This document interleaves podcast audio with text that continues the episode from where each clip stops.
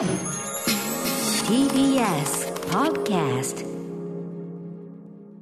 時刻は8時になりました。TBS ラジオキーステーションにお送りしているアフターシックスジャンクション。ラジオでお聞きの方、そしてラジコでお聞きの方も、こんばんは。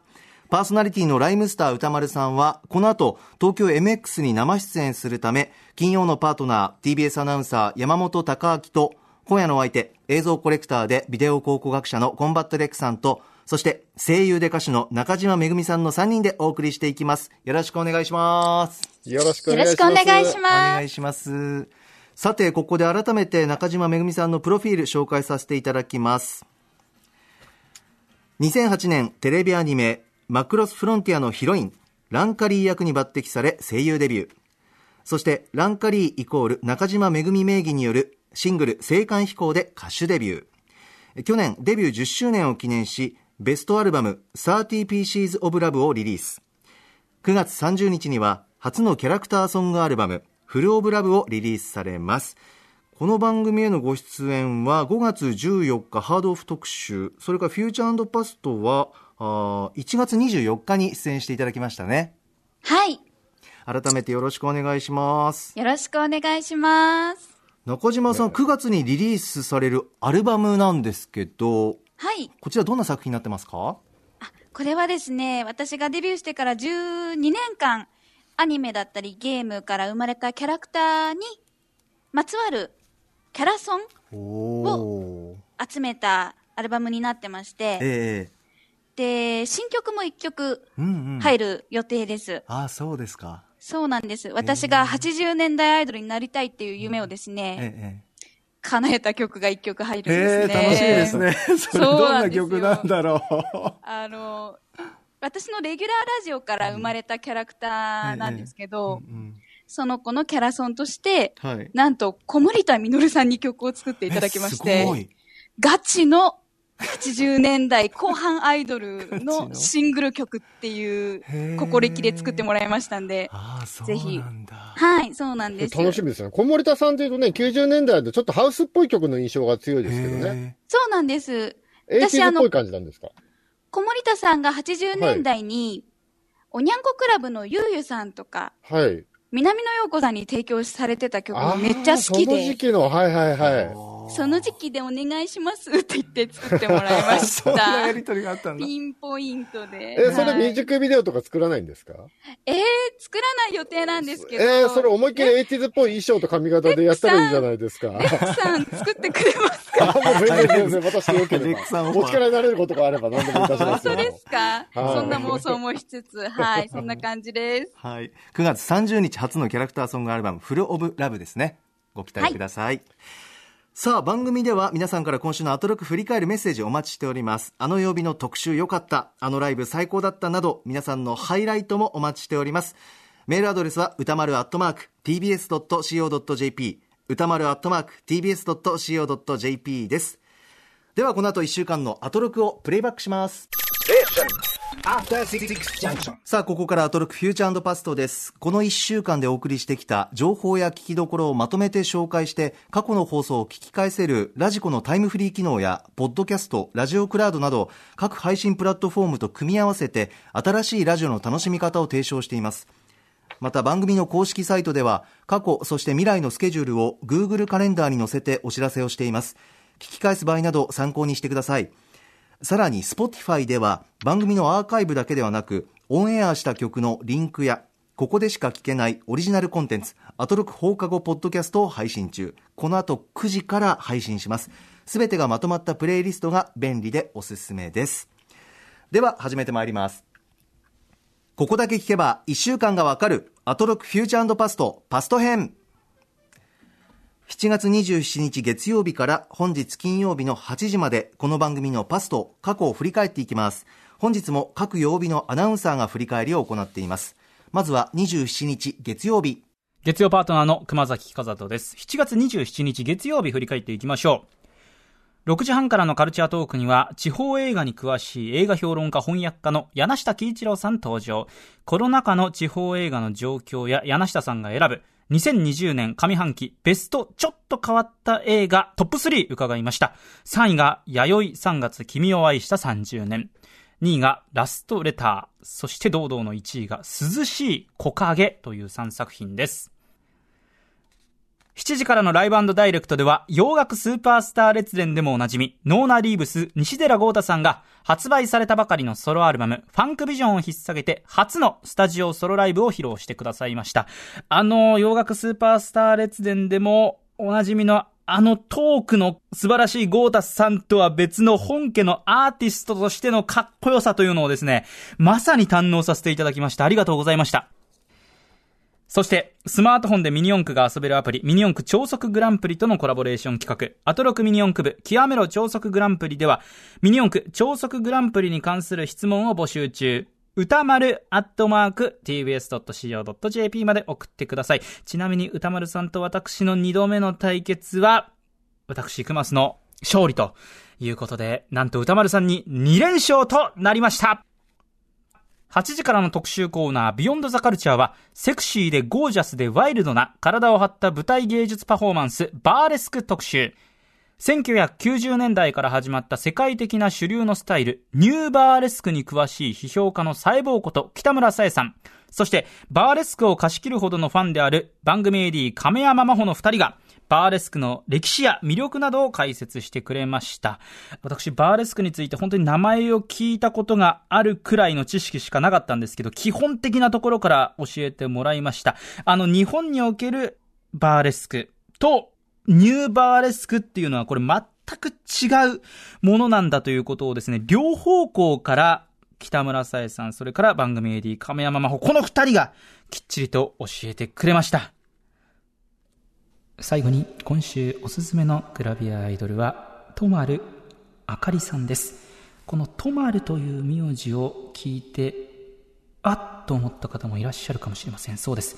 お姉さんは、とまるさやかさん。今のグラビア界のまさに中心にいるさやかさんの妹のとまるあかりさんです。ミスマガジン2020、今ベスト16まで決まってるんですが、その中にも入っています。グランプリを取るべく頑張っております。まあ、めぐさんすみません。そんな真剣に聞いていただくようなあれじゃないですよ。最後このの最後のところいや、これを楽しみにしてたんで、本当も恐縮です。受けなくてもいいんだろうなと思いつつ、ニヤニヤしながら聞くっていう。本当に真面目に聞いてくださってありがとうございたます。まるさんね、覚えたと思いながら。あ はいりがとうございます。喜ぶと思います。えーさて、月曜日ですが、レクさんいかがでしょうか？はい、えー、まずライブダイレクト、西寺豪太さんですね。はい、いつもね、あのーなんだっけ、洋楽スーパースター列伝か。はい面白い話いっぱいしてくれてますけど、えーアコースティック弾き語りライブでね、えー面白い話をするだけのおっさんじゃないぞっていうのをね、本当に。クマスも初めて思い知ったんじゃないですかね、これね。まめぐさんいかがでした？そうですね、本当に素晴らしかったです。なんかリモートだったり、スタジオライブとはいえ、本当に会場にいて、目の前で歌ってくれてるような臨場感もあったし、その、アルバムも聴かせていただいてるんですけど、打ち込みのものをギター2本でっていうのは、こういう機会じゃないとやっぱ聞けないんで、結構タイムフリーで、ラジコで何回も聞き直してますね。うん、西原さんっていうとね、やっぱりアコースティックのイメージないですもんね。これ珍しいですよね、かなり。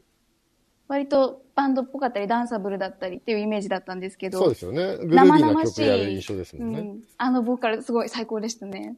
はい。まあ、非常はい非常にね、貴重な音源ですので、ぜひ皆さんね、うんラジコタイムフリーで聞いていただければと思います。。はいい。そして、えー、19時40分からアトロクミニ四駆部極める超速グランプリということで、はい。あの、私もだいぶ修行を積みまして自信がついてきたんで、先週からアトロクの、えー皆さんが練習してるサーキットにですね、うんログインしてですね、あ、そう始め。たんですよ。レックさんも？はい。で、先週は僕が使ってるモーターが禁止だとか言ってみんなに難癖つけられたんですけど、ちょっと腹が立ったんで、えーその日の晩めちゃめちゃやって、てあの後、はい。えー普通のモーターで、えーちゃんと記録を出して、えー歌丸さんとクマスを抜いたところで、えー抜いたよって言ってちょっとどやって BBS に書き込みをして、ええ。で、寝たんですよ。はい。そして起きたら、うん無言でその BBS に、俺の記録を抜いたクマスの記録が貼ってあって、嫌な感じ。熊崎アナウンサー。結構負けず嫌いだし、相当やり込んでるんですよ、クマスが。しかもなんか、あ一言書けばいいのに、タイムだけ貼ってて超感じ悪くて、あいつ、挑発してきて。いやもう、そんなあいつ絶対子育て手伝ってねえ、ねえなって思ったんですけど。聞いてるかな来いや、週月曜そんで僕も腹が立ったんで、そこからまた頑張って、3日ぐらいかかったけど、クマスのタイムを抜いて、僕も無言でタイムだけ張り付けました。なんだその冷戦具合っていうそかし。て今ここっていう感じです、えー、結構じゃゃあ激しく戦いが水面下で行われてるんだな。はい。まあ、ただもうそのサーキットは直線が強い、あの、直線ばっかりの、あの、最初にやったサーキットなんですよ。はい歌村さんと熊須が戦った。はい、直線の。で、はい今回放送でやったのは、高低差があってオフロードもあるっていうサーキットだったんですよね。はい。いそこで、そのコースでやって、ええーまあ結果はクマスの2連勝ということで勝。え勝った方がタメ口っていうことなので、はいえークマスが歌間さんに、まあこのコーナーの中ではタメ口を聞くことになったので、はい。えー来週以降も、えークマスのタメ口が聞きたい人はぜひこのコーナーね、聞いていただくといいんじゃないかと思はいいます、ね歌丸さんも熊崎さんってずっと引っ張ってましたからね。それもちょっと月曜日、あの、聞きどころだと思います。20時代の頭まで引っ張ってます。そうそうそう。ぜひぜひ。はい。はい。そして20時代がバーレスク、バーレスク特集ということで、ねはい。北村さえさん、えーうん。バーレスク僕も全然知らなくて、ええ、な、なんか名前は知ってて、うん。ぼんやり知識で、なんかストリップみたいな、あれだよね、みたいなはい。イメージだったんですけど、はいそもそもストリップとは全然違ったんですね。う。うん。うん。んっていうところからですね、えーいろいろお勉強になったという感じで、これだと引っ張るといえば、ね、あの先週のあのファミレスの特集を引っ張って、グルメ気取りの歌丸っていうのもね、引っ張って、出てましたね。食費が月に200万円という設定も引っ張って、そうですね。歌丸さんに喧嘩を売るようなこ れ台本が。しばらく月曜日は引っ張り続けるんですかね、ねグルメ気面白い歌丸っていう設定はね。はい中島さんいかがでした？バイリスク特集は。あの後ですね、放送を聞いてから、北村さんがご紹介してたその動画とかも探しに行って見てみたんですけど、すごいなんか衝撃的で、ちゃんと見たの初めてだったんですけど、えええ本当に手袋を脱ぐだけですっごいじらして見せることができるんですえ。ね。そこ面白かったですよね。もうそれだけでずーっと何分も持つみたいなあ。、これだけでご飯食べられるわっていうぐらい、すごいなんか、満たされて、じらされて満たされる。なんか不思議な。ちょっとね、いろいろ落ち着いたら、ちょっと直に見てみたいなって思いましたね。ああ、そうですか。はい。でも、まめぐさんみたいにステージ立つ人からしたらね、参考になる部分あるかもしれないですよね。とっても勉強になります。間の取り方とか。あ、じゃあもうあれだ、次のまめぐさんのライブは手袋を脱ぐところ。いいですね。見てみたい。ちょっとコンマ単位で研究しないとダメですね。かっこよくね、クールに本当に。ええいいな、それ。あと、このコーナー、あの、特筆すべきは、えっと、AD の亀山さんってすごいキャラが現れましたね。そうそうそうそう。ねこの人、出役の才能がめちゃめちゃありますね。僕お会いしたことないんですけれどもお。しゃべりですよね。ねうん。これ声もすごく良くて。何かやられてたんですかね？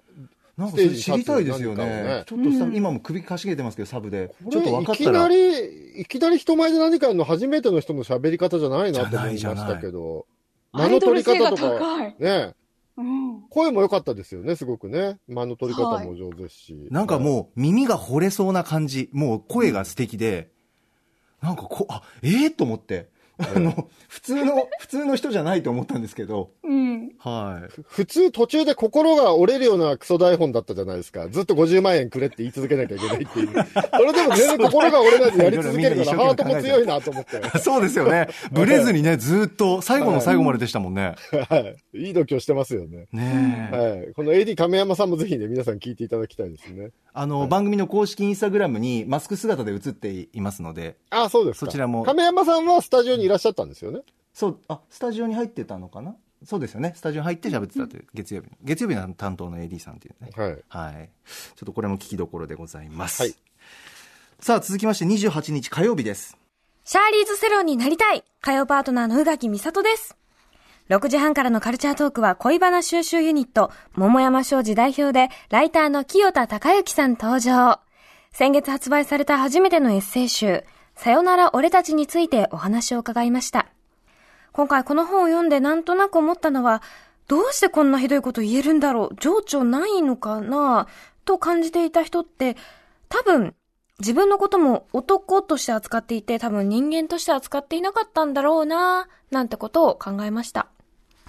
7時からのライブダイレクトは、二人組バンド、真空ホローのスタジオライブでした。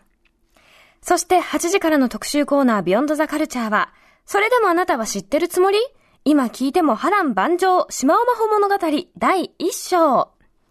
漫画家、イラストレーター、コラムニスト、レポーター、小説家などなど、数々の肩書きを持つ島尾真帆さん。そんな島尾さんとの付き合いもアトロクとしては3年目ですが、私たちは実際、人間島尾真帆を知り得ているのでしょうか？それはただの知っているつもりに過ぎないのではないでしょうか？ということで、今回は島尾さんがこの世におぎゃーと生まれたその日から成長する過程を見つめ、知られざる生態に迫るヒューマンラジオドキュメンタリー企画をお送りしました。なんというアーカイブ力、なんという記憶力。さすが。三つ子の魂100までもとは申しますが、この頃から島尾さんは島尾さんだったんですね。はい。火曜日はいかがでしょうか、レクさん。はい、あ、これメール来てるんじゃないですか？あ、メール、ビヨンドザカルチャー来てます。えーはラジオネーム、吉代さん。えーいつも島尾アワーは面白いですが、今回は特に笑いました。まさに神回でした。生後2ヶ月の時の記憶がある、テレビがなくて、隣の家のテレビを双眼鏡で見ていた。えー病気の時に父親に死ぬかもと言われた。など、面白いエピソードの連発。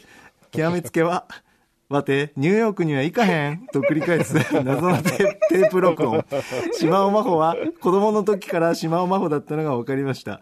3回、3回聞きましたが、何度聞いても面白いのがすごいです。本当に最高。確かに笑ったな面白い。いや、これ、あの、あなたは島尾真帆のことをどれだけ知っていますかっていう振りから始まってるんですけすごいど、始まり。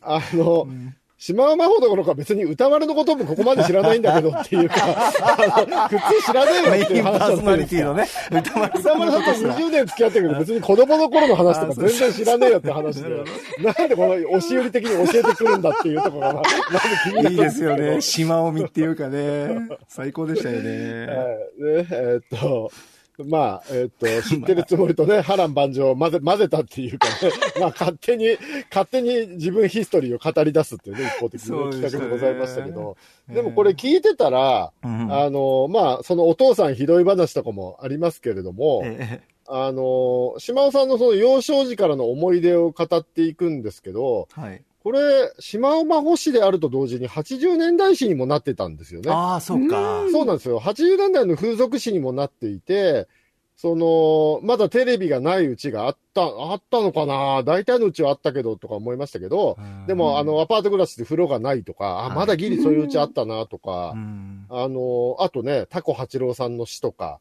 はい。豊田商事事件とうか、ん。こう、島尾さんの人生と同時に80年代が語られていく感じが僕すごい面白かったです、ありまし。たね。はい。中島さんいかがでしたか？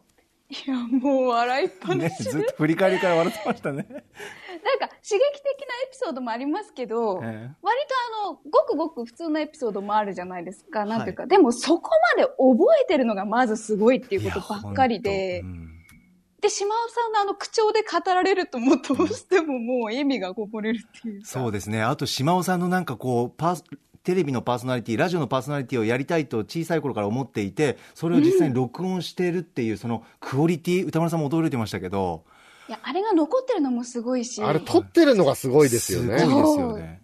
僕もね、幼少の頃の幼少の頃のカセットテープってうちにたくさんあったんですよ。うん僕も。あったんですけど、思春期の時に、将来これが流出したら大変なことになると思って、はい。全部ビートたけしのオールナイトニッポンで上書きして消してたら、親に見つかってぶん殴られたんですけど、普通、思春期の時とかにでも嫌になっちゃう時期あるじゃないですか。あだって正月とかに親戚がうちに集まった時に、そのカセットテープ聞いて、みんなで笑うんですよ。ーうんもう思春期の時にそれに耐えられなくて、消しちゃったんですよね。でも島尾さんはそういうのね、消さないでちゃんと撮ってるのがすごいですよね。ねうん。いや、でもこの、ね、めちゃめちゃ可愛いんですけど、その9歳の時のね、島尾さんの音源可愛いんですけど、うんあの、思ったのが、今よりハキハキしてますよね。うん。今、ぼんやりじゃないですか。あんまりぼんやりしてないですよね。この頃、結構ね、メールを快活な喋りですよね。確かにテレビだっていうのがそうそうそうそう。フルで聞きたいんですけど、普通テレビ。普通テレビ。似てたすごい、ハキハキ度合いがもう可愛くそうなんでて。すよ。うんね、ニューヨークが行かへんも最高でしたしね。なんか今よりもお調子者ですよね。うん。今少し、なんかあんまり調子に乗ると人にどう言われるかなみたいなこと言うじゃないですか、時々。まだそういう、なんか自意識が芽生えてない感じもいいですよね、この頃のね。島尾さんの。なるほどね。その子供と大人の違いみたいなところあそうですね。いや、でもす、めちゃめちゃ可愛いですね。ちょっとうちも子供の音とか撮っとこうかなと思いました、これで。ああ、いいですね。記録するってね。うんやっぱ動画じゃなくて、なんか音で撮ってる良さっていうのがすごくあるなと思いましたうね。ん。なんかカメラ意識しないからね、やっぱり。そうですねうん。あと、なんか、最中に歌もありましたよ。なんか歌ってませんでしたっけ？幼稚園の、あ、あそうだの、。園演歌の歌を。幼稚園の歌か。そうですね。なんか流れてましたよね。よく持ってますよね、あれね。そうですよね。ねわざわざ、わざわざそれを、なんだっけ、レコード会社の人に CD に焼いてもらったって言ってそうだ、そうだ。たカセットテープかなんか。そこ最高でしたでもそれが私たちに届くんだから、すごいありがたい行いですよね。最終的に届いたっていうね。そうだよね。あの、この前、そういえば島尾さんとイベントやったんですよ、僕。あはいはい。先週？やったんですけど、ええ。その時に、うん。その島尾さんって、あの、高校生の時に、はい。あの、ゴリコでデビューして、はい。まあ結構その頃からメディアにいっぱい出てて、まあテレビ番組、NHK の番組やったりとかいろいろやってらっしゃったじゃないですか。あの頃の、なんかやり残したことないの？って、吉田剛ちゃんが聞いたら、え CD 出しとけばよかったねって言ってて、え今からは CD 出す話もう来ないよねって言って。いや、だから、この音源 CD 化しましょうよ。あ、なるほどね。そう、このね、9歳の時の島真帆の音源をね、あの、CD 出してほし化してい、けど、ね8セ買いますよンチシングルとか、ねほしいですよ。で、TBS のショップで売ればいいじゃないですか。TBS ストアで。素晴らしい。そう、やり残したことがね、叶うよ、これ。そうですよね。ポップにちゃんと説明して。てそうだ。あまめぐさん買う。え ー買う。あ、ちでなみに。もこの企画、うん、あの、島尾さんだから面白いっていうのがあるのは重々承知なんですけど、うんええ他のスタッフのも結構面白いかもなと思いました、僕これ。あうんその人の過去を振り返っていろいろそうそうそう素材に聞いたそう。あの、うん謎に包まれてる古川光とか聞きたいですもん。あ構成作家の。うん、古川光の幼少時とか。ああ、だってあれですよね。ね、あの、射撃で日本で3位だった時代とかあるんですもんね。あ、射撃日本3位？日本で3位みたいなこと言ってませんでしたっけ？違いましたっけ？あなんか中ちらっと。聞いたかもななんか、そんなね、謎な経歴もあるし、スタッフのもちょっと聞いてみたいなって気がしました、ちなみに先ほど月曜日の振り返りの AD の亀山さんに関しては全く何も過去にやったことがないそうです。そういうアナウンスメントとか。そうなんだ。亀山さんについても知りたたいですよね、ちょっとね。でもねそうですね、亀山さんね。いろいろなんでアナウンスになったんだいろんな人できるなはい。えーちなみになんですけども、はい島尾真帆さんについてお知らせがありまして、はいえー新宿ビームスで、えー島尾さんの新刊ですね、スーベニア、このスーベニアのスーベニアショップが開催、えー本日から、本日金曜日から8月19日まで、えー開催ということです。ぜひチェックしてみてくだあ、さい。あともう一つ、そうだ、はいあの、今日本番前に島尾さんからメールが入ったんですよ。あはい告知しろって言って。その先週やった、先週やった島尾さんって言ったイベントが、はい。あの、配信がまだ見れるんですよ。あ、そうです。えっと、7月配信チケット買え19ば日、えーロフト渋谷で開催された吉田剛さん、コンバットレックさん、島尾真帆さんトークライブ、サロで、ンドそれの告知しろって言われたんですよ。すねロンド、サロンド？GMC ?GMC? はい吉田剛の剛と真帆の真帆とシコンバットの C なんじゃああ、ないですか、ね。そうなんですね。島尾さんに名前つけてもらったんですよ、イベントタイトル。あ、そうなんですか。うん、サロンド GMC のこのサロンって喫茶店ってことみたいな、カフェみたいなことって聞いたらうんうん違うよ、オンラインササロンだよって言われて、今サロンビジネス流行ってんじゃんとか言い出して、何そのオンラインサロンだよとか言い出して、GMC まあそれは余談なんですけど、これ現在配信中ですよ。これがね、8月2日の23時59分まで見れるので、それをしっかり告知しろと言われまして、そうなんですよ。あの、僕がイベント終わる前に終わりたくないってすごい、なんか30分ぐらいごねて、はい。そのごねたのが先すごいしつこかったっていうう、んなんか感想がすごくツイッターにあって、その批判を吉田剛がリツイートするたびに配信チケットが売れるんですって。週 どういう構図？どういう構造なの？改めて告知して、みんなにあいつうざかったって言ってもらうと、またチケットが売れるから宣伝しろって言われました。身を切ってるな。そうなんです。だから、もうまた悪口言われるから、俺もうあんまり告知したくないんですよ、本当は。大変ですね。あ はい。ーまあでももう告知したんで、はい、これで義務を果たしました。そちらも合わせてチェックしてみてください。えーちなみに今週の Spotify 限定コンテンツ、アトロク放課後ポッドキャスト、この後9時から火曜日に収録したこちら、島尾物語第1章のアフタートーク配信でございます。チェックしてください。あ、あるんですね、アフタートークがアフ。タートークあります。えー、島尾さんの友達、小川さんも参戦という番組の放送作家ですね。さあ、続いて29日水曜日です。水曜パートナーの日々真央子です。6時台のカルチャートークでは、白夜処方の森田修一さんが登場。水曜日で扱ったのは久しぶりでした。雑誌ブブカで歌丸さんが連載中のマブロンから、今注目のアイドルソングを一緒に聴いていきました。コロナの影響で、まあ、延期など様々な背景があった中でリリースされたアイドルソングの中から、今こそ聴きたい数曲をご紹介いただきましたよ。そして7時からのライブダイレクトは都内某所のリモートスタジオから9ミリパラベラムバレットによるライブパフォーマンス。今回は菅原さん、滝さんの二人編成アコースティックバージョンというとっても珍しい貴重なライブでした。そして8時からの特集コーナービヨンドザカルチャーは世界のワニ映画祭り特集。8月2日、そうワニの日を前に映画監督、脚本家、スクリプトドクターの三宅隆太さん、映画ライターの寺沢ホークさん、そしてお宝映画発掘家の中野団吉さんが古今東西の様々なおすすめワニ映画を紹介してくれました。私はニ映画と聞いてパッとなかなかイメージが浮かばなかったんですが、制作している国も日本はもちろんアメリカ、中国、タイなどなど本当に多くの国が作ってるんですね。まあ、それにしても、そのジャンル、超怖い手に汗握るものから、ラブコメだったり人間ドラマ系だったり、こちらも幅広い、ワニ映画恐るべしであります。三宅監督がご紹介くださった CG がこう技術が確立する前に作られていた異常に大きいハリボテのワニたちも味があってなんだか可愛かったな。さて、水曜日ですが、レックさんいかがでしょはい。まずは18時半、歌丸さんのマブロンですね。アイドルソング辞表、えー森田修一さんと一緒にやっていただきました。で、この日紹介していただいたのは、えーリューティスト、えーゾック、お茶碗ズの3組ですね。うはい。で、僕はね、お茶碗ズが結構ね、この中だと良かったですね、すごい。ええあの、音源買っちゃいました、聞いて。あ、そうですか、早速。うん、僕知らなかったんですけど、あれなんですね、皇帝カメラガールの方とかなんですね。なんか、その辺のアイドルラップ界隈の割といろんなチームから集まって作られてるユニットなんですね、お茶碗ズね。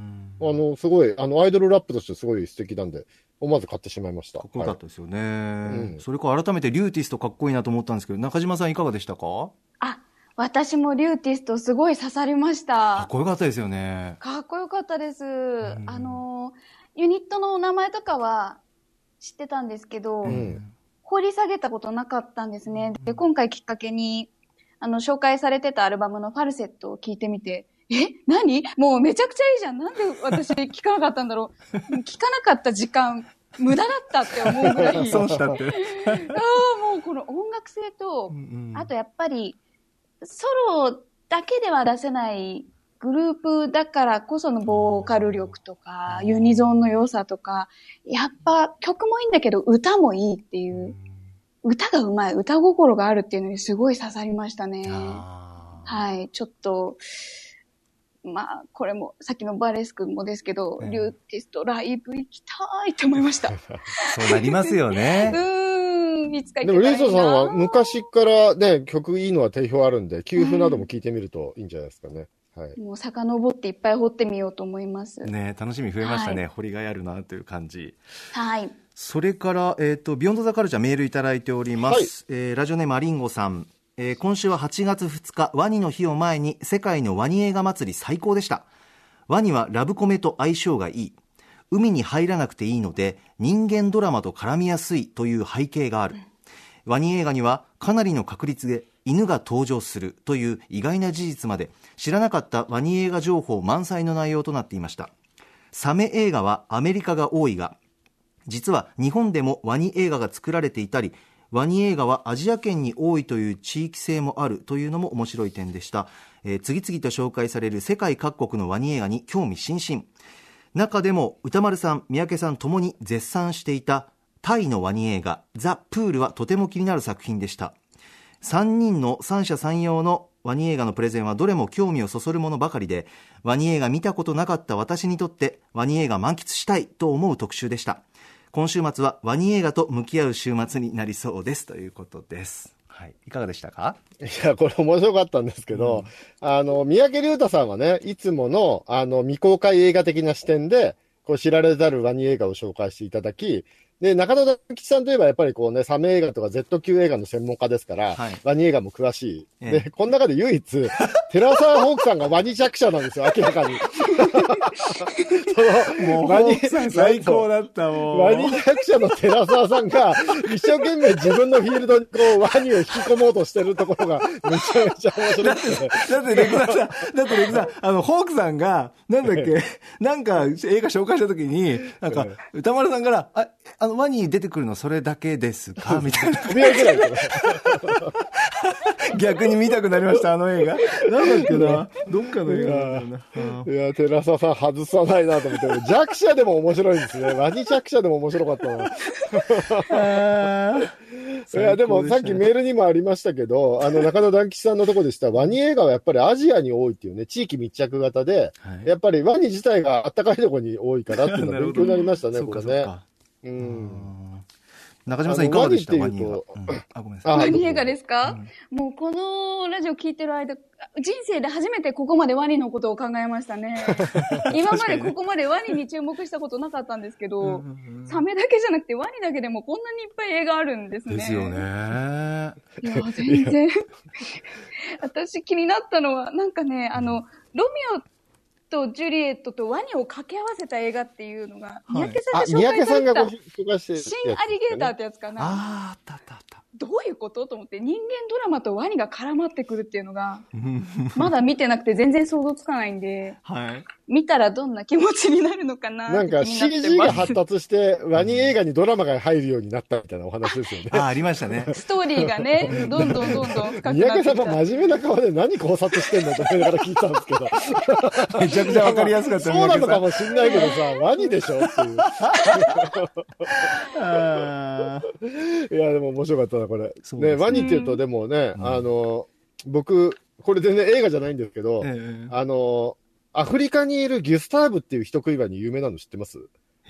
人間300人食べてる人食いワニがいるんですよ。もう世界最大の人食いワニで。ゲスターブ？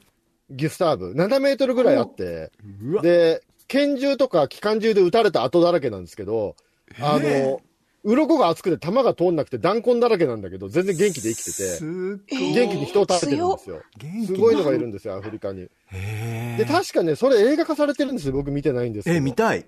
そう、ゲスターブの映画、確かゲ。スターブの映画、なんか検索すれば出てきそうです、ね。それちょっと見てみたいですねえゲゲゲスタ、あ、ギュスターブ。ブ。ギュうん、あ、ギュか。へえ、ちょっと見てみよう。まあ、あと関係ないんだけど、僕、大の大冒険のクロコダインがすごい好きなんですよね。好きです。わかります。ジュオクロコダインわかります？クロコダイン。クロコダインいいですよね。いいですよそうね。、あの、悲しいかのバトル漫画の法則でさ、パワータイプだから、だんだんかませ犬になっていくじゃないですか。クロコダインって。あれが切ないんですよね。しかも敵だったのに、あの、いいやつなんですよね。結そう、局いいやつにななって。そう、優しいあの、ポップ。と、ポップと仲良しでおっさんって言われてるんですよね。そうそうそうそう。大の大冒険ね。そうそうそうで、だんだんだんだんそのトップの争いにはついていけなくなるんだけど、はい。あの敵の超強い竜騎将バランがすごくクロコダイル評価してるから、バランねあの雑魚にならないで済むみたいな感じがいいんですよね。そのポジション取り。そうそう、バランほどの男は認めてるんだから、やっぱりクロコダイルはすごいんだって思うわかるわかるまずこれ全然脱線ですね。すいみません、やめて中島さん、大の大冒険って知ってますか？もう悔しい、わかりたい。そ あ、本当ですか？あのこ、まで内容を知らなかった。あれです。再アニメ化されるんで、ぜひご覧になってください。あ、わかりました来年再アニメ化のニュースがありましたんで、は。はいい、チェックしてみてください。はい。すみません、脱線でした。いえいえ、ワニ情報でした。さあ、続きまして30日木曜日です。はい、木曜パートナーのうないりさです。早速、7月30日木曜日振り返ってまいります。6時30分からはカルチャートークのコーナーにアイドルグループアンジュルムの元リーダーで、あやちょこと和田彩香さんが電話で登場してくれました。普段西洋絵画についてお話ししてくださるあやちょなんですが、今回はおすすめの仏像本をご紹介してくれました。本当守備範囲の広いあやちょなんですけど、実は私も大学美術史学専攻してたので、仏像の授業あったんですよ。でもその単位落としちゃってて、本当にね、仏教美術って好きな人はすごい好きなんですけど、なかなかのめり込むのにハードルが高いジャンルで、私はね、なかなかね、こう、あ、勉強だっていう取り組み方してたので、ちょっとね、真面目にやれなくて単位落としちゃったんですけど、このね、伊藤聖光さんと三浦淳さんの見物記、めちゃくちゃ面白くて、これ見てたらちょっとアプローチ変わってたなーって思いました。仏像を見に行く道中の話とか、なんか二人のやりとりとかが本当に可愛くて面白くて、しかも、その、ところどころに、あの、差し絵とか、あと注意書きで、その仏像の説明とかもあって、こういう勉強の仕方もあったなって、あやちょのお話を聞いていて思いました。あやちょ、今回もありがとうまた次回もお越しください。続いて、7時からのミュージックゾーンライブダイレクトは、こちらもおなじみ、R&B ヒップホップ DJ の DJ 長谷部さんがスペシャルミックスを届けてくれました。とってもかっこいいミックスでしたので、ぜひラジコタイムフリー機能で皆さんも聞いてみてください。さあ、そして、8時台の特集コーナー、ビヨンドザカルチャーは、音楽ジャーナリストの高橋義明さんがお送りする月1レギュラー企画、今の洋楽シーンがすぐわかるミュージックコメンタリー7月号ということで、久々に木曜日に義明さんがお越しくださいました。あのね、番組内で2018年の12月ってお話ししたんですけど、歌丸さんが令和になった途端、大腸系出演になられたじゃないですか。あの時に吉明さんが、あの、歌丸さんの代わりに来てくださって、確かハンドパン特集の時、吉明さんだったんです。だから、あ、とはいえ1年ぶりか。令和って去年の5月ですもんね。やっぱしばらく会ってなかったんだ、吉明さん。よかった、今回。まあ、ズーム越しですけど、来てくださってありがとうございます。あのね、今回はワンダイレクションについて、いろいろお話伺ったんですけど、私もワンディドストライク世代だったので、やっぱハリーといえばアメリカのアイドルっていう印象だったんですけど、今ね、ソロとしてすごくかっこいい楽曲を作られているっていうのを今日本当初めて知りました。なんかずっとワンディもう活動してなくて、なんなら解散したのかだなぐらいに思ってたんですけど、今こうやってそれぞれが頑張っているんだなと、ハリーも大人になったなと、こうお姉さん目線で思いました。えー、ということで、高木さん、宇垣さんもクリアしました。私もクリアしました。リターンオブジ・オブラディン。次はあなたの番です。木曜日でした。いやもうなんで毎週公の場で言うのかな絶対に言ってくるもんね昨日も言ってたし放送中もずっと言ってましたよね。言ってましたよねなんで LINE ししししないんだろう本当に いやちょっとゴースト・オブ・ツシマもあるからな今あ、やってるんですか？やってます。今始めてまして。対馬すごい評判いいですよね。いや面白いんですよこれがね。なんかね、写真がものすごいいっぱいネット上にアップされてますよね。みんなお気に入りの写真を撮ってね。そうですね。写真の撮り方もいろいろ楽しめる要素があって、まあリターン・オブ・ジ・オブラディも面白そうなんですけどちょっと一旦対馬落ち着いたらはい。さて木曜日ですけれども中島さんいかがでしたか？木曜日は何かまず気になるものとか。あ、そうですね。まずはやっぱり、あやちょさんのはい。紹介してくれた仏像本。ああ面白かったですね全然仏像、またこう、詳しくはないんですが、えええあの、あやちょさんの語り口っていうんですかね、すごい知的な感じなんだけど、熱量がめっちゃ伝わってきて、えわかります。あ、じゃあまずは、全然仏像わかんないけど、見物記から読んでみるね、あやちょってなんか自分一人で。そういう温かい気持ちにもなるというか。そう、あやちょが言うならやっぱり、わかるわかる。かなみたいになりました。いや、今、あの、い今、あの、我々一応、あの、あの、ビデオ会議ソフトで、こう、お顔が拝見できるんですけど、もう単なるドルオタの、はドルオタの反応。アイドルオタク。優しい。もうこういう感じで聞いてますから、もう。そんな気持ちになりました。新しいですね。はい、買います、見物記。ねえいろんな本紹介されてますからぜひチェックしてみてください、それからレクさんいかがですか？えっと、19時45分、えー、 Spotify プレゼントラジオできるから、こん面白かったです面白かったですね。ね笑ったなこれ。構成作家の笑い声にはどういう効果があるのかっていう実験でね、えっと、えーそれを証明するために、えー宇多丸さんが3回も4回も、えっと、お天気の話をするくだり。めちゃめちゃままずその時点でかなり歌丸を舐めてるだろうって企画なんですけど。はしり謝りながらね 何回もすいませんってプロデューサーが。いや、これめちゃくちゃ面白かったですね。面白かったですね。えー古川さんのね、古川さんの笑いもありましたけどね、ね最後、の幼いさんの笑いもね。そう歌丸さんのマネージャー、えー その、ラジオにね、笑い声を入れるっていうのがね、いやなんかあレックさんの音声が今僕の方には聞こえなくなっちゃった。あれ。あ、途切れたかな？大丈夫ですかね？あれレックさんだけ？あレックさんだけ途切れてますか？すいませんリモート中なのでこういうこともあるかもという。こ、これがリモートだわ。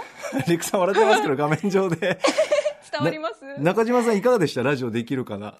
笑い声もうあの、結果意味のない実験だったっていうまとめ方が元も子もない感じで笑っちゃいました。最後の着地がね。しかも、橋本プロデューサーもプロデューサーで、ん歌丸さん気づきましたっていうさ。最初からそのつもりでやらせてたんだ。贅沢な歌丸さんの、あの、ちゃんと3回ともボケが違ってたし、もう、芸が細かいなと。そうですよね。ボケ違う感じで、歌丸さんのサービス精神がもう、あ、それはもう変えてくれるんだみたいな。もうさすがの瞬発力、ベテランは違うな。いや、ほんと面白い。あ、レクさん繋がった。繋がったけど、電話ですよ、今。あれ電話で、電話で切り替わりました。聞こえております。ありがとうございます。よかった。どの辺で落ちたんだろそうですね。なんでしょうね。えう。ねすいませんね。えいえいえいえいえいえ。とんでもないです。ていや、ご迷惑をおかけします。はい。そんなラジオできるからのコーナーでございました。あラジオできるからねはい。それから、レクさん、あとは Beyond でですかね。そうですね、 Beyond Culture ですね。高橋義明さんのおなじみの、えー洋楽解説。はい。えー頭の方がワンダイレクションから始まって、アイドル的な、えー、と歌手の方の音作りが近年どう変わってきたかっていうのに触れつつ、えーそこからもう一回ワイダワンダイレクションに戻りまして、ハリー・スタイルズのソロが最近いいんだっていう話でしたね。で、後半は、えー吉明さんのおすすめ洋楽というのを並べるという感じで、あの僕はあのビッグピックっていう最後のやつがすごい良かったですね。うん。ああ、かっこよかったですね。ビッグピッうん、これすごいかっこよかったですね。ニューウェーブっぽい。だからラップ、ラップっぽくないですよね。ラップって言ってましたけどね。ああ、確かに。うん、もう普通に、あの普通にシンガーソングライターとかニューウェーブの人みたいな感じの音でしたね。うんうんうんはい。あと、ボーイ・パブロさんはね、あの、割と80年代後半のネオっぽい音を今やってる人って感じですよね。はい。はい。この辺すごい良かったですね。あと、やっぱ、うないアナウンサーが、うないりさが、ね、学生時代も本当にワンダイレクション聞いてたので、このハリー・スタイルズのこととかも触れてて、なんか温度高かったですね。そうそうの、うないさんはね、あの、知ってるつもりとかなくても勝手に自分の半生語り出すタイプだから、割と、割割と我々うないさんの人生結構詳しくなってきてますよね。ポロポロポロポロ出てくるから。そうそうそう。いろんな、いろんな時代の思い出あの人話すから、割とうない情報を蓄積されてるかもしれません。はいえー特に浪人時代の情報とか熱いですよね、そうですね。出てきますよね。浪人したというワードがね、よくね。えー出てきますね。はいいろんな音楽流れましたが中島さんいかがでした？そうですね、もう全体的になんかこう、夏らしい、なんか、うんそうですね。どの曲もサウンドがじわっと汗かいてる感じうんうんのうん。曲ばっかりで、あこれこそ今聴きたい曲だよなっていう。私あのフィリピンのハーフなので、えあのマニラ出身のビーバー・ドゥービーさんでしたかね「あのケア」っていう曲がはい流れたと思うんです、はいケアありました。思ったんですけど、うんうん。知らなかったのですごい勉強になったし、あとやっぱあのうないさんの反省がちょっとずつ漏れてくるところは私も面白く聞いてましたあやっぱりそうですか。そうありがとうございます。もう、はい聞きどころでございます。ですね、さあ、続いて最後は本日31日金曜日参ります。えー6時後半の週刊映画辞表ムービーウォッチメン今夜歌丸さんが評論したのはハリウッドも注目するマブリーことマ・ドンソクが大暴れ悪人伝続いてはこちら。7時台ライブダイレクトヒップホップクルーニトロマイクロフォンアンダーグラウンドから DJ マッカチンさんの DJ ミックスお届けしました。そして現在は今週の振り返り企画をお届け中です。さて本日振り返りで紹介した各コーナーラジコのタイムフリー機能やスマホアプリラジオクラウド Spotify アンカーなど各配信プラットフォームのポッドキャストでもお楽しみいただけます。以上ここまでアトロクフューチャーパストパスト編でした。この後は来週1週間のアトロクの予定まとめてお知らせします。After Six Junction. では来週1週間のアフターシックスジャンクションの予定を一気にお知らせします。まずは8月3日月曜日。6時半のカルチャートーク音楽ジャーナリスト高橋義明さんにビールに合う音楽をテーマに選曲と解説をしていただきます。7時からのライブダイレクトはヒップホップユニットソウルスクリームのミスタービーツ AKADJ セロリさん登場8時はアトロクバンドグッズフェス2020在庫で泣いたグッズは何なのかそして今売れるグッズとはどんなものなのかグッズの企画から販売在庫管理まで行うライブキッズあるある中の人さんと物販にも関わるダイスの工藤大輝さんのお二人にお話伺います。続いて4日火曜日6時半は写真家の初沢ありさんが登場。コロナで様変わりした東京を撮影した写真集、東京コロナ禍についてお話伺います。7時のライブ、ソロアーティスト佐藤萌歌さんとシンガーソングライター、金子極野さんのライブ。8時は生誕100年、漫画家長谷川町子特集。サザエさんだけではない漫画家長谷川町子の表現者としての魅力、一女性としての魅力に迫ります。5日水曜日、6時半、小説家アナログゲーム制作者の海猫沢メロンさん登場。コロナ以降のおすすめゲームを紹介してもらいます。7時はフライングキッズの特別編成でのスタジオライブ。8時からは今日本中を熱狂させているアイドルグループ20を手掛けたプロデューサー J.Y. パークについて J.Y. パークとは一体どんな人物なのかまた彼の人材育成法などライターの K-POP ゆり子さんに解説していただきます6日木曜日6時半からはローマの休日やシェーンなどの往年のクラシック映画を人気声優で吹き替えし直したプロジェクトニューエラムービーズについてキャスティングを担当した榎木純一郎さんと配給を担当している神山彩さんに伺います。7時は韓国出身のシンガーソングライター K さん登場。8時は今年6月に発売されたアクションアドベンチャーゲームザ・ラスト・オブ・アス・パーストパート2がなぜプレイステーション4時代の傑作になったのかゲームジャーナリストジニさんに解説してもらいます。そして7日金曜日6時半からの週刊映画辞表ムービーウォッチメンはアルプススタンドの端の方を評論します。7時からはヒップホップグループガキレンジャーのメンバーとしても活躍されている DJ おしょうさんが登場。そして8時からは1週間の番組を振り返るアトロクフューチャーパスト脚本家映画監督スクリプトドクターの三宅隆太さんとお送りします。さて、お二人お待たせいたしました。来週気になるもの、いかがでしょうか？あ、私はですね、月曜日のアトロクバンドグッズフェス2020、これ気になりますね。私割と物販に興味があるタイプなので、ね、ええ、売れるグッズ、売れないグッズ、これすごい興味ありますね。あこれね、ね、今また音楽協会もね、いろいろコロナで大変ですからね、売れるグッズの研究というのはすごい興味ありますね。確かに中島さん的にはいかがですか？このグッズに関しては。私も、売れるグッズ何か知りたい。そうか、そうですよね。ついに知りたい。正直。正直なご意見が出ました。確かに。売れるグッズ今、今だとすからね。、なんだろう、アクリルスタンドとか結構売れません？今って。そうでもないですああ、使うかも。かあれ結構売れますよね。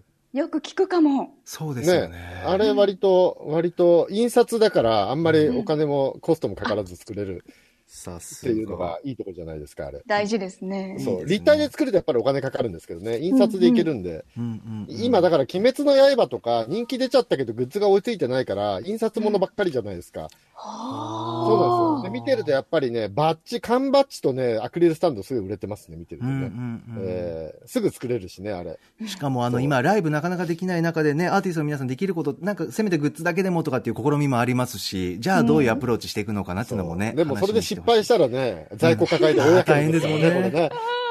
これは本当にちょっとね、勉強したい感じがしますね。はい。あとこのコロナで様変わりした東京の写真集って火曜日ですか？これ面白そうはい、ですね火曜日、東京コロナ禍という写真集。あねこれ、誰もいない東京を撮ってるってことああ、そうこれちょっとか。面白そうな写真集ですね。確かに。うんそれから、あとまだ盛りだくさんですが、いかがでしょうか？中島さんいかがですか？そうですね。あ、でもあれじゃないですか。水曜日、今すごい話題になってる20のはい。プロデューサーの J.R. パークさん。私もこの話聞きたいですね。ねえ、どんな人なのかな。みんな気になってると思うんですよね。ですね。詳しいことを知りたいですね。さあ、ということで来週もいろんな情報ありますけれども、ここでちょっと中島さんからお知らせ。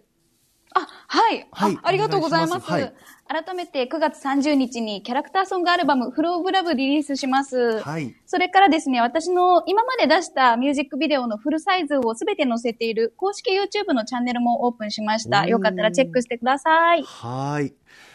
レクさん、あっという間でしたね。はい。ね音大丈夫ですか？今ちゃんと聞かれてます？今聞かれてますよ。あ、よかったです。普通に聞こえております。あ、じゃあでも中島さん、それアルバムに合わせてね、グッはいズ何を作るかっていうのをね、そうですね。